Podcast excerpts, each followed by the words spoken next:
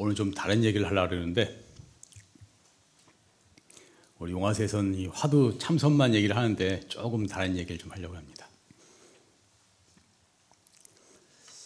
어, 자애경이라는 경전이 있거든요. 자애경, 사랑자자, 사랑의자, 자애경이라는 경전이 있어요. 근데 이게 자비경이라고도 합니다. 자비경.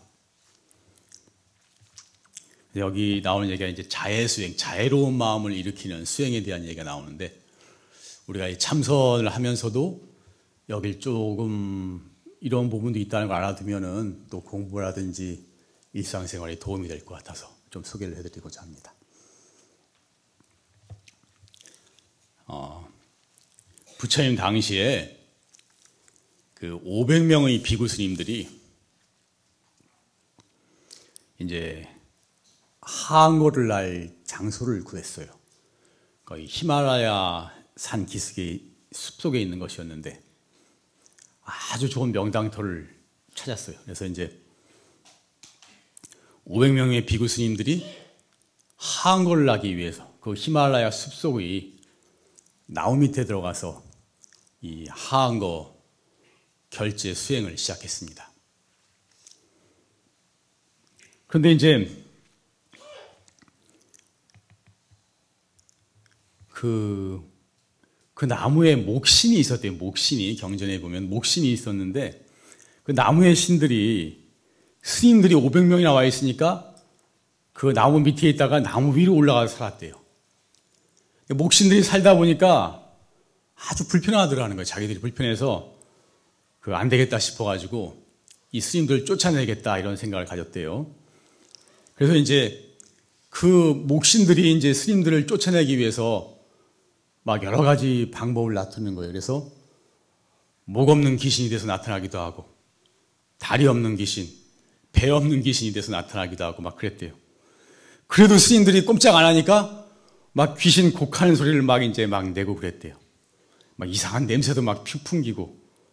그러니까 도저히 스님들이 견디다 견디다 못해 가지고 아예 도저히 여기서는 결제를 할 수 없겠다 싶어 가지고 그 500명의 비구 스님들이 짐을 싸가지고 부처님한테로 돌아갑니다. 부처님한테 찾아갔어요. 근데 지금도 그렇지만 부처님 당시에도 안거 중에는 움직이는 법이 아닙니다. 여기 지금 원래 스님들 하한거나 동한거나 석 달 결제에 들어가면 안거는 금족이거든요. 그래서 딴 곳으로 움직, 움직이지를 못하게 되어 있는 것입니다. 500명이나 되는 스님들이 안거 중에 부처님을 찾아오니까 부처님이 부르셨어요. 너희들이 왜 안거 기간에 찾아왔냐? 그러니까 이제 스님들이 그 얘기를 했죠. 이러이러한 사정이 있어서 도저히 견딜 수가 없어서 왔습니다. 그러니까 부처님 답이 뭐냐면 그대들이 무기가 없어서 그렇구나. 무기가 없어서. 내가 무기를 주겠다. 무기가 없다는 게내 무기를 주겠다. 그때 부처님이 주신 무기가 뭐냐? 눈 감고 있으면 졸아요. 네. 부처님 주신 무기가 뭐냐? 하면 바로 자애경인 것입니다. 자애경. 자애, 자애경, 자비경이라고 하는 건데 이 경전의 내용은 모든 중생이 다 행복하기를 기원하고 마치 어머니가 하나밖에 없는 자식을 목숨으로서 감싸안듯이 모든 중생을 모든 생명을 그렇게 자식처럼 사랑하라는 그런 가르침을 담고 있는 것입니다. 그래서 스님들이 부처님의 그 자애경을 갖다가 암송하면서 그 자애경을 외우면서 모든 중생을 사랑하고 모든 중생을 어머니가 자식을 껴안듯이 이렇게 사랑하라 이런 이런 그 구조를 외우면서 그 나무로 돌아왔습니다. 그러니까 어떻게 됐냐? 그, 그 자애경을 듣고서는 그 목신들이 회개를 했어요. 회개란 말이 되네? 기독교, 기독교 말인가? 뭐, 참회를 했어요. 이 개과선천을 해서. 아, 그 참, 그 자비로운 말씀을 듣고선 마음을 바꿔가지고, 이제 그 목신들이 다시 나무 밑에 내려와서 스님들의 바로를 받들었습니다. 받들고, 스님들 공부 잘 하시라고, 공부하시는데 불평 없이 저희들이 도와드리겠느라고. 그래서 그 스님들을 괴롭히던 악신이 자해경을 듣고 선신으로 바뀌게 되었던 것입니다.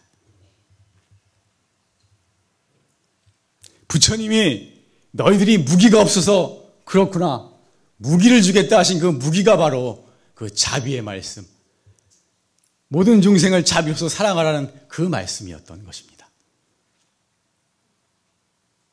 이것이 그, 그런 자비의 힘, 자비 산매의 힘이 바로 악신을 선신으로 바꾸는 그런 산매의 힘이, 자비 산매의 힘이 있는 것입니다.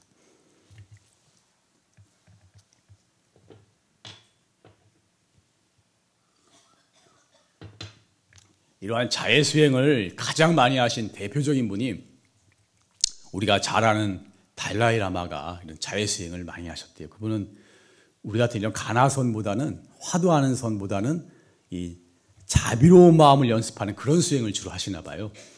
그래서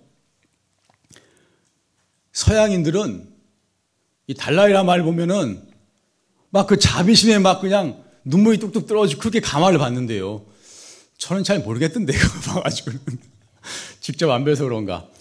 근데 그분은 달라이 라마는 평생을 항상 자해수행을 하셨는데 그래서 항상 웃는 얼굴을 지니시고 이렇게 다른 사람을 항상 자비로서 감싸는 고결한 인품을 갖추게 되었다고 합니다.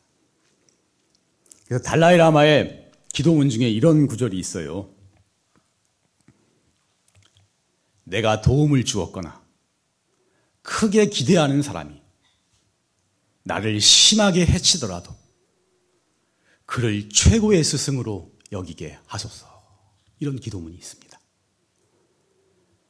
내가 도움을 주었거나 크게 기대를 했던 사람이 나를 심하게 해치더라도 그를 최고의 스승으로 여기게 하소서. 내가 도와주지 않는 사람이 나를 배신하고 날 욕하고 나에게 상처를 주면은 그래도 원한심이 생기고 그 사람에 대해서 미워하는 마음이 생겨요. 그렇죠? 근데 내가 그 사람, 그 사람에게 평생을 도와주고 그 사람을 그렇게 기대했는데 그 사람이 배은망덕하게도 나를 돌아서서 나를 해치고 나를 괴롭히고 그렇게 했으면 얼마나 그 원망심과 미워하는 마음이 생기겠어요. 근데 달라이라마는 뭐라 그러셨느냐? 그런 사람이 나를 심하게 해치더라도 그를 최고의 스승으로 여기게 하소서. 그러셨거든. 이러한 마음이 바로 돌을 닦는 마음인 것입니다.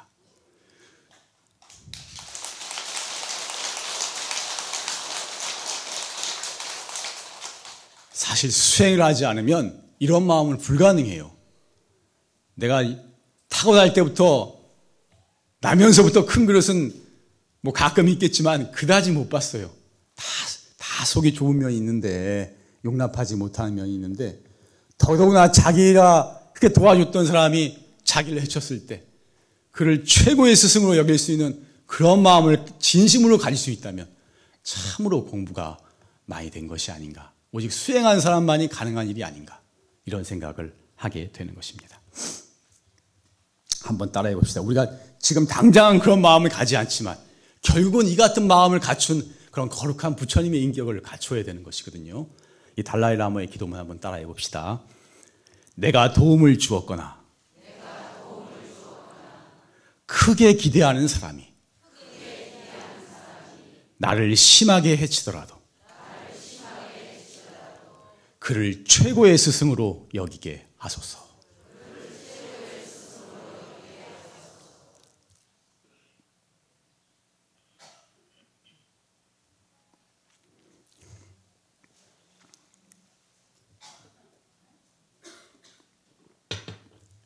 자비로운 마음을 연습하면 자꾸 얼굴이 웃는 얼굴이 된대요. 웃을 일이 자꾸 생기게 되고 웃는 얼굴이 된대요.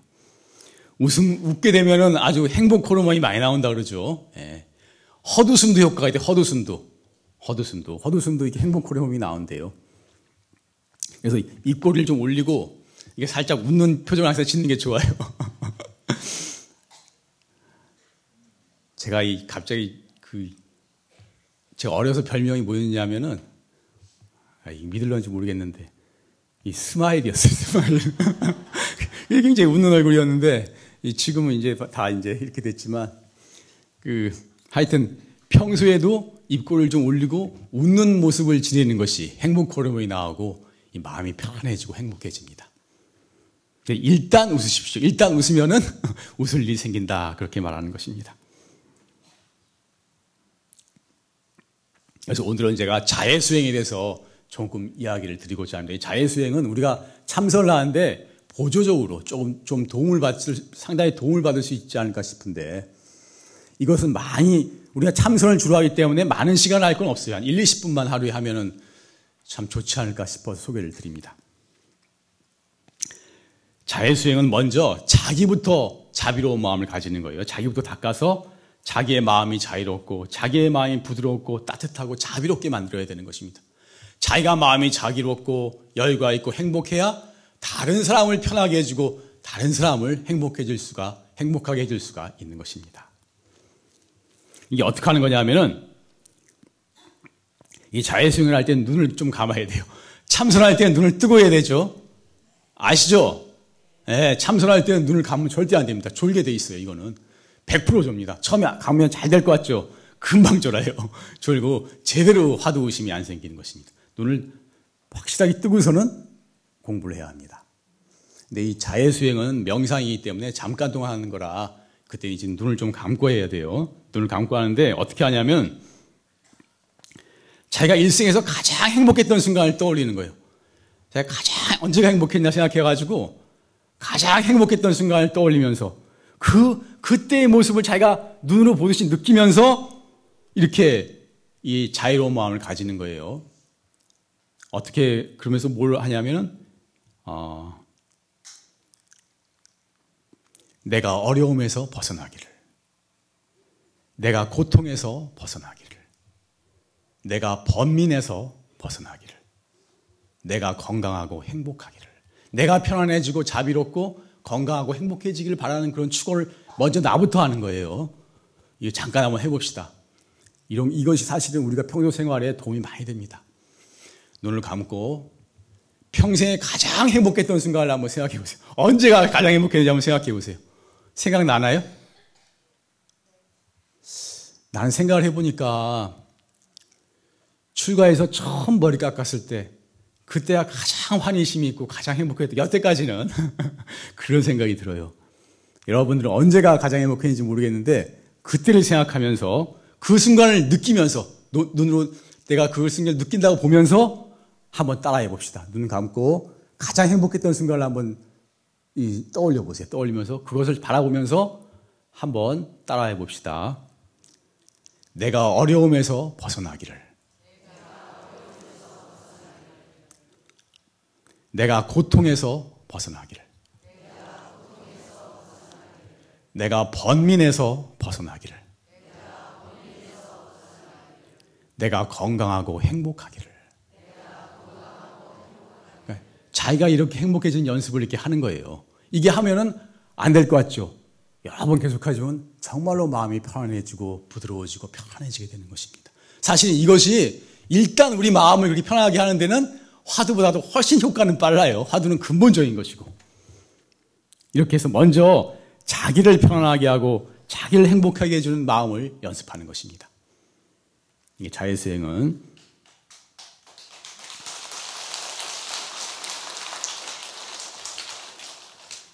그 다음에는 이제 이걸, 이걸 확장시켜 가는 거예요. 처음에는 내가 제일 잘 돼요. 내, 내가 잘 되길 제일 바라니까 잘 되는데, 그 다음에 이게 잘 되면은, 처음에 이걸 많이 해야 돼. 해서 자기가 편해지고, 마음이 안정되고, 이 자비로운 마음이 많이 생기면, 그 다음에는 확장시켜 가는 거예요. 그 다음에 어디로 확장하느냐? 자기가 좋아하는 사람한테. 자기가 좋아하는 사람, 누굴 제일 좋아하시죠? 뭐, 남편이나 부인이나 아들이나 어머니나 뭐 이런 분 좋아하는 분 있잖아요. 그 좋아하는 분을 한번 떠올려 보자고요. 좋아하는 분을. 그러니까 어머니를 떠올리면 내가 어머니랑 있는데 어머니가 나랑 갔을 때 가장 행복했던 순간을 떠올리는 거예요. 예를 들어서 내가 대학 시험에 합격을 했다. 아니면 좋은 회사에 취직을 했다. 그래서 어머니가 굉장히 기뻐하시던 모습을 떠올리면서 그 어머니를 축원하는 거예요. 이거 한번 해봅시다. 이것도 또 좋아하는 사람을 한번 떠올려 보세요. 좋아하는 사람이 좋아하는 모습을 한번 떠올려 보세요. 같이 있을 때 행복했던 순간 한번 떠올려 보세요. 그리고선 그 사람을 축원을 해봅시다. 네, 그라고 통일할게요. 그가 어려움에서 벗어나기를.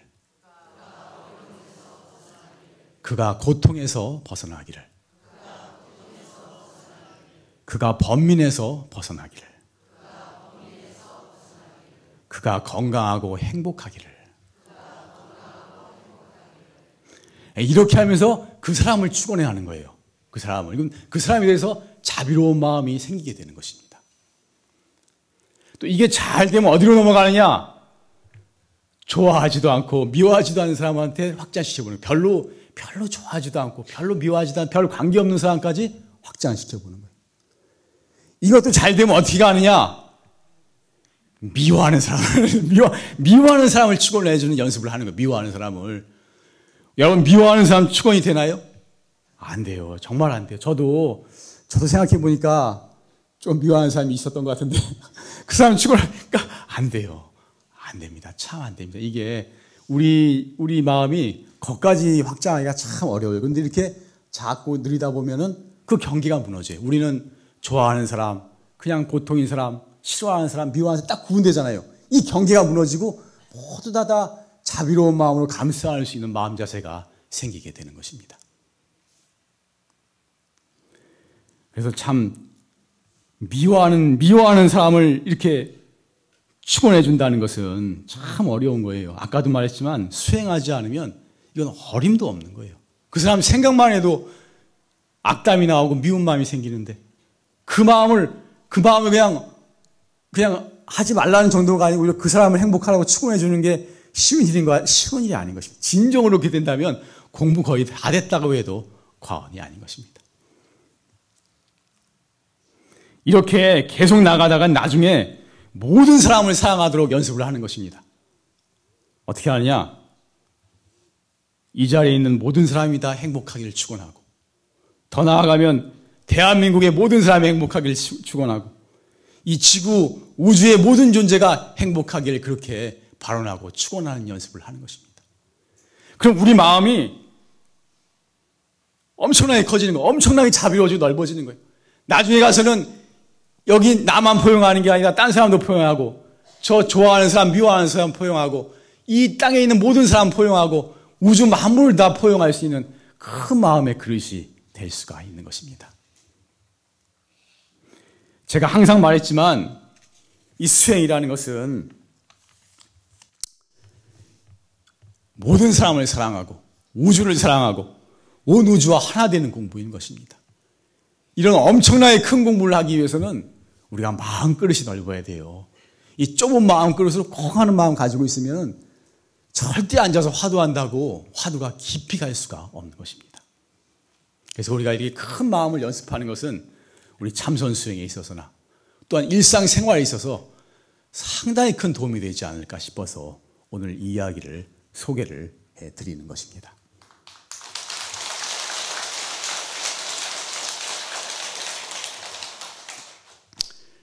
남을 축원하면 마음끝도 넓어지지만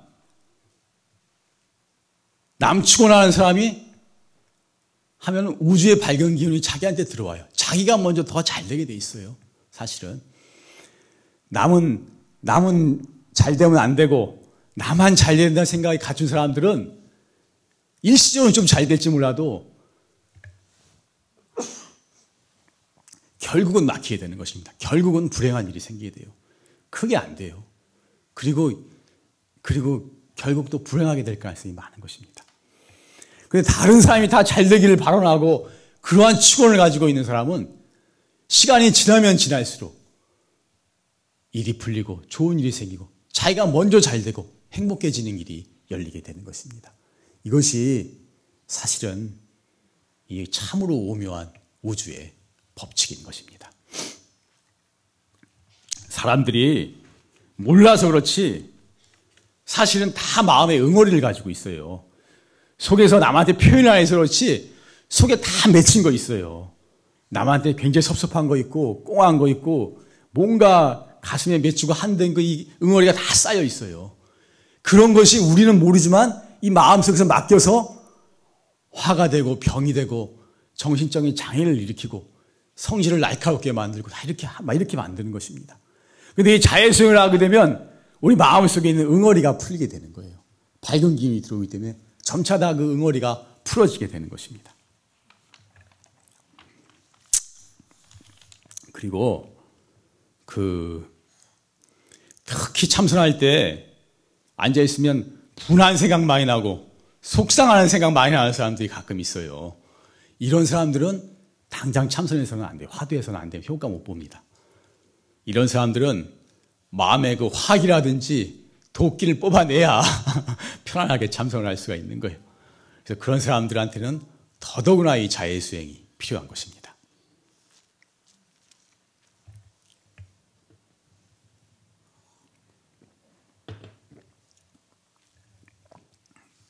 그리고 이 우리 참선하면은 화두선은 공부가 크게 힘을 얻으면 엄청난 힘을 얻지만 이 화두 의심을 해야 되거든. 할 수 없는 의심을 안 된단 말이에요. 처음부터 의심이 잘 되면 얼마나 좋겠어요. 잘 안 되니까 억지로 화두 의심을 일으켜야 돼요. 그렇다 보니까 이게 마음이 긴장, 긴장되기가 쉽고 성격이 나, 그 수행 과정에서 날카로워지는 일이 많이 생겨요.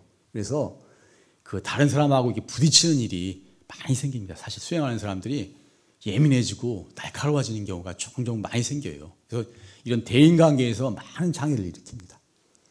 근데 자해 수행을 좀 튼튼히 해주면은 그러한 대인 관계에서 장애가 많이 없어지게 되는 것입니다. 자비로운 마음이 생기고 다른 사람들 포용할 수 있게 되는 것이니까.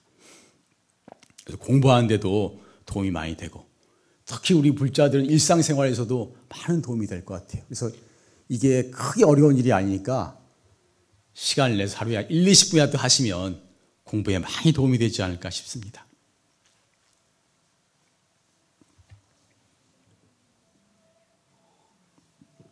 오늘 그 사실 용화사는 화두 화두 수행만을 가리키는데 저도 화두 수행을 가장 중요하게 생각합니다만은 오늘 이렇게 어, 자해 수행을 소개시켜 드린 것은 참선 공부가 이 화두 공부가 우리 무의식에 있는 미세망령까지도 다 녹여버리는 온 우주와 하나 되는 최고의 수행법인 것은 틀림이 없어요.